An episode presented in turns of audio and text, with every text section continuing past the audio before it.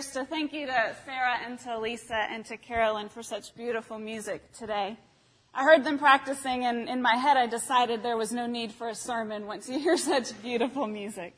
But thank you all. It was very touching. Our scripture reading for today comes from Luke chapter 10, verses 1 through 11, and then verses 16 to 20. Let us listen to God's word to us. After this, the Lord appointed 70 others and sent them on ahead of him in pairs to every town and place where he himself intended to go. He said to them, the harvest is plentiful, but the laborers are few. Therefore, ask the Lord of the harvest to send out laborers into his harvest.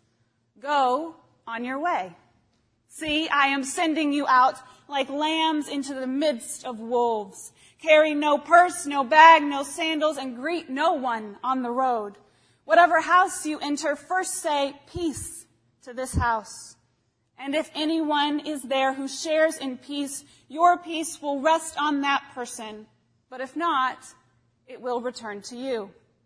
Remain in the same house, eating and drinking whatever they provide, for the laborer deserves to be paid. Do not move about from house to house. Whenever you enter a town and its people welcome you, eat what is set before you, cure the sick who are there, and say to them, the kingdom of God has come near to you.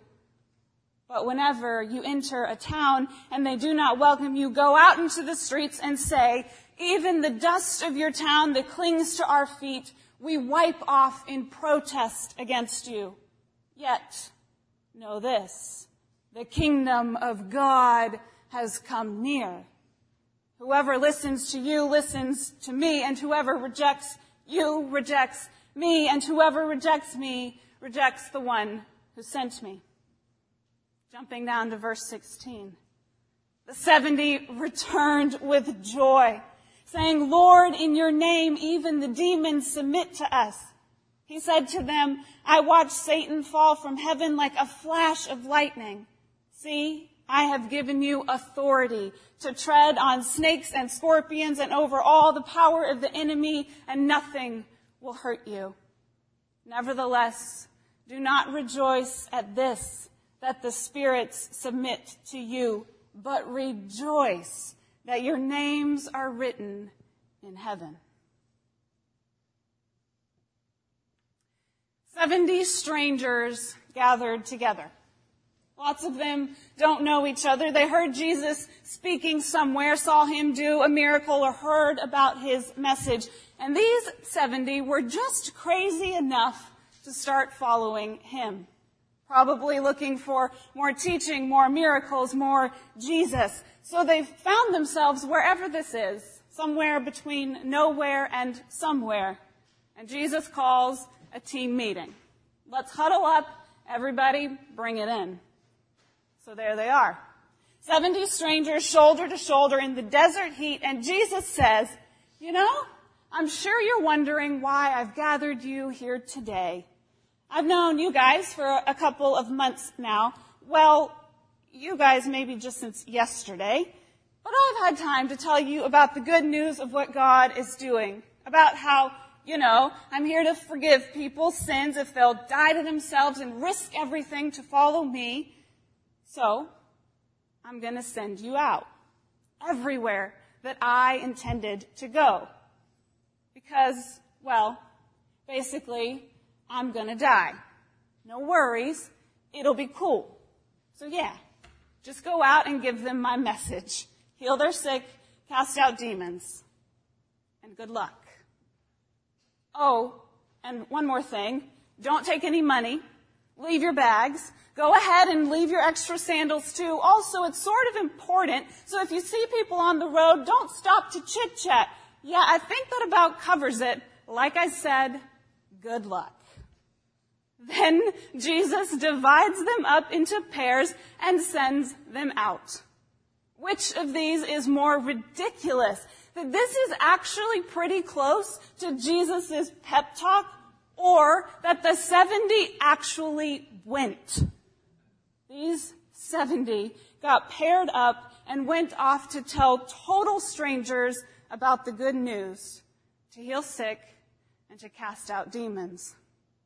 Luke doesn't include any snippets about their trips, but you have to assume they have some really good stories. Ever asked a total stranger if you can crash on their couch? Me neither.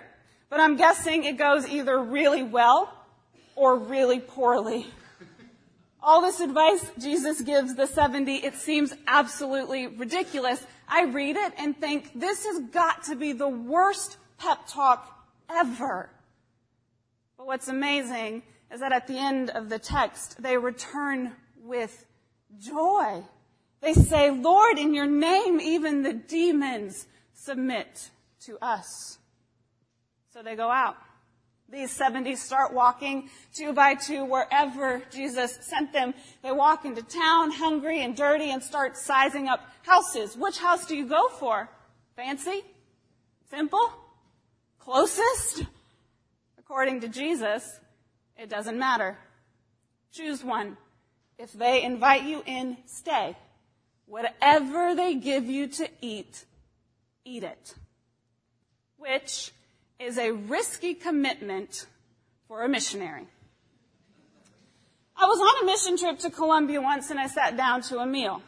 They considered me an honored guest, which is humbling in itself, but I was there as a representative of God and as a representative of the Cumberland Presbyterian denomination.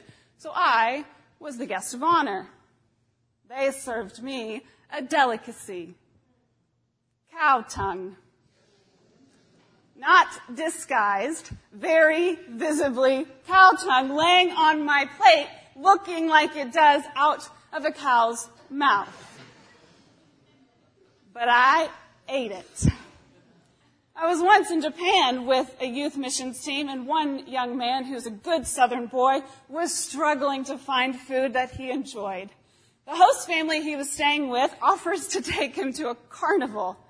He leaps at the chance perfect opportunity to find some good old fashioned American barbecue, right? So he gets to the carnival, he sees kebabs, and he thinks, oh, perfect, some good old fashioned chicken. He loads up, fills his plate. He sits down, he's so hungry, his stomach is rumbling. First bite, he realizes it's not chicken, it's eel. The host family slides in next to him, sitting right beside him, so not to be rude, not to reveal that he is actually not a fan of eel, he slowly eats the entire plate. My family has far too many of these stories. My dad was in Colombia once, and he was served pig's ear, which is almost like pork rinds. He's looking at it, trying to figure out how you go about eating such a food, where to start. So he picks it up and turns it over, and right there on the other side of that pig's ear is a large wart. He holds his stomach in check and did the best he could. My mother, who must be smarter than all the rest of us, when she was served chocolate covered ants, she graciously accepted them with a smile on her face and then shoved them over to my brother and myself, who were toddlers at the time, so we would eat them instead of her. To her credit, if we weren't there, I am sure she would have eaten them. In a week, we'll have a missionary team headed to Guatemala. We'll eat what's put in front of us, probably black beans, rice, and tortillas. I doubt we will get cow tongue or eel or pig's ear, but we will eat whatever is put in front of us because that is part of the job. There's a reason it's part of the job. When you're sent by Jesus to tell people about His good news, to heal their sick, to cast out demons, your preferences are put on hold. Jesus doesn't send us out to judge someone's culture, to impose our own expectations. So maybe you prefer a simple meal.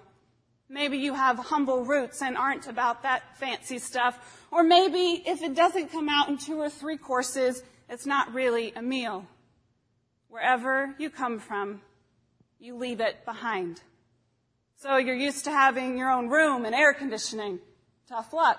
Looks like you're staying with four strangers in bunk beds and your AC is a broken box fan. As Jesus might have said, yeah, I think that about covers it. Good luck. But they return rejoicing. Rejoicing.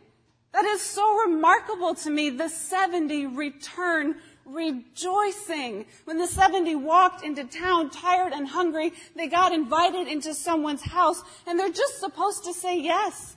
When they're inside and they realize, well, I guess the two of us are staying in that one tiny room in the corner with one bed. They're not allowed to start shopping around for a more comfortable sleeping arrangement. Because Jesus doesn't want anybody to get the impression that you're making economic differences in the name of God.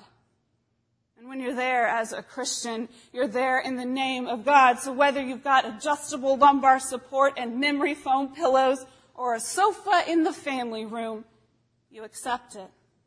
Whatever they set before you, you eat it. Even if it's eel or cow tongue or an ear with a wart. If a missionary says no, they say, this couch isn't good enough, or this food isn't up to my standards.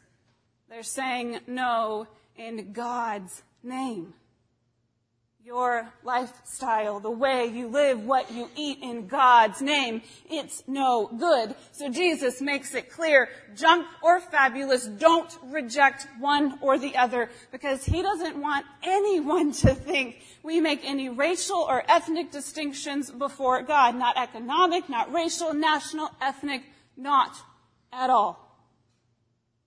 Instead, you take what you get you learn to be satisfied with whatever you're given, regardless of the welcome you receive. Why? Because you are there to tell them the good news of Jesus Christ. You're there to work to heal the sick and cast out whatever demons are haunting their homes in the name of God, which sounds pretty exciting. You can deal with sharing a twin bed or no air conditioning to do that powerful work. The only thing that will stop you from this kind of powerful work is one word rejection. Brian has a friend who got rejected. It was actually a friend of his, not him. But the story is painful enough that he's never forgotten. There was this girl his friend liked for a while. So he finally works up the courage to ask her out watching her in the hallway, psyching himself up. Then there she is. He walks up to her, nervously asks if she'd go out on a date with him. She looks at him and gives him something called the awkward pterodactyl. What is that, you might be thinking? Well, she looked at him square in the eyes. She raised both hands like wings and made a loud screeching pterodactyl noise. I kid you not. Then she walked away. Rejection. It burns. It brings out every insecurity. What did I say? Is it how I looked? You start checking your breath. You feel like they looked at you, all of you, and rejected it. Jesus says, doesn't matter. Tell them the good news anyway. They gave you the awkward pterodactyl, so what? Tell them that the kingdom of heaven has come near. Treat them with love and care anyway. When you put yourself out there and you get rejected, it hurts. It can leave you looking at yourself, wondering about who you are or what you did wasn't enough. This other person sized up what you had to offer, and they decided it wasn't worth it. I heard a story about a sorority. When young women would walk in wanting to pledge this sorority, someone would have a marker. They'd have you wear a swimsuit. They'd circle areas of your body that you needed to work on. Lose some weight here, tone these muscles there. Otherwise, you're rejected. You're not enough. The right response there I think, is to take that marker and circle the other person's face. There is nothing wrong with me. There is something wrong with you thinking you can put that marker on my body. Nevertheless, rejection is powerful. No matter how hard you try, it still sends you home thinking, if I change that, then they'll accept me. Rejection makes you want to change who you are to fit in. Jesus knows this. And Jesus knows we aren't about fitting in. We are from God's kingdom, so we don't fit here. Which is why Jesus says, above all, don't change the script. No matter what they say, you tell them the kingdom of God has drawn near. You tell them my message. That's it. If they reject you, they reject me. If they reject me, they reject my Father in heaven. So, if you're rejected, you go out into the street, you shake the dust off in protest of them, and you remind them, oh, by the way, God's kingdom is drawing near. You take that marker, you circle their face, you can throw me out for bringing the good news, and I will go, but God's kingdom is still coming. I think Jesus knows that rejection is the thing that will stop his message from spreading. Jesus also knows that there are plenty of places, plenty of people that want to hear the good news. So he gives the disciples some sage advice. If you're not welcomed, even the dust of the town that clings to your feet, wipe them off in protest against them. Shake the dust off. Jesus is telling us something. It's not your job to make someone accept him. It's not your job to convince someone of the gospel. It is your job to proclaim it. Sometimes a thousand times. But it doesn't depend on you. Some people right now, they don't want it. It's not your job to change their mind. But if you stay there, if you stay in that bed, whatever bed it is, eating that food, it doesn't matter the food, with a person who is rejecting God, you won't see God's power at work. You will not come back rejoicing. You will come back filled with memories of that rejection.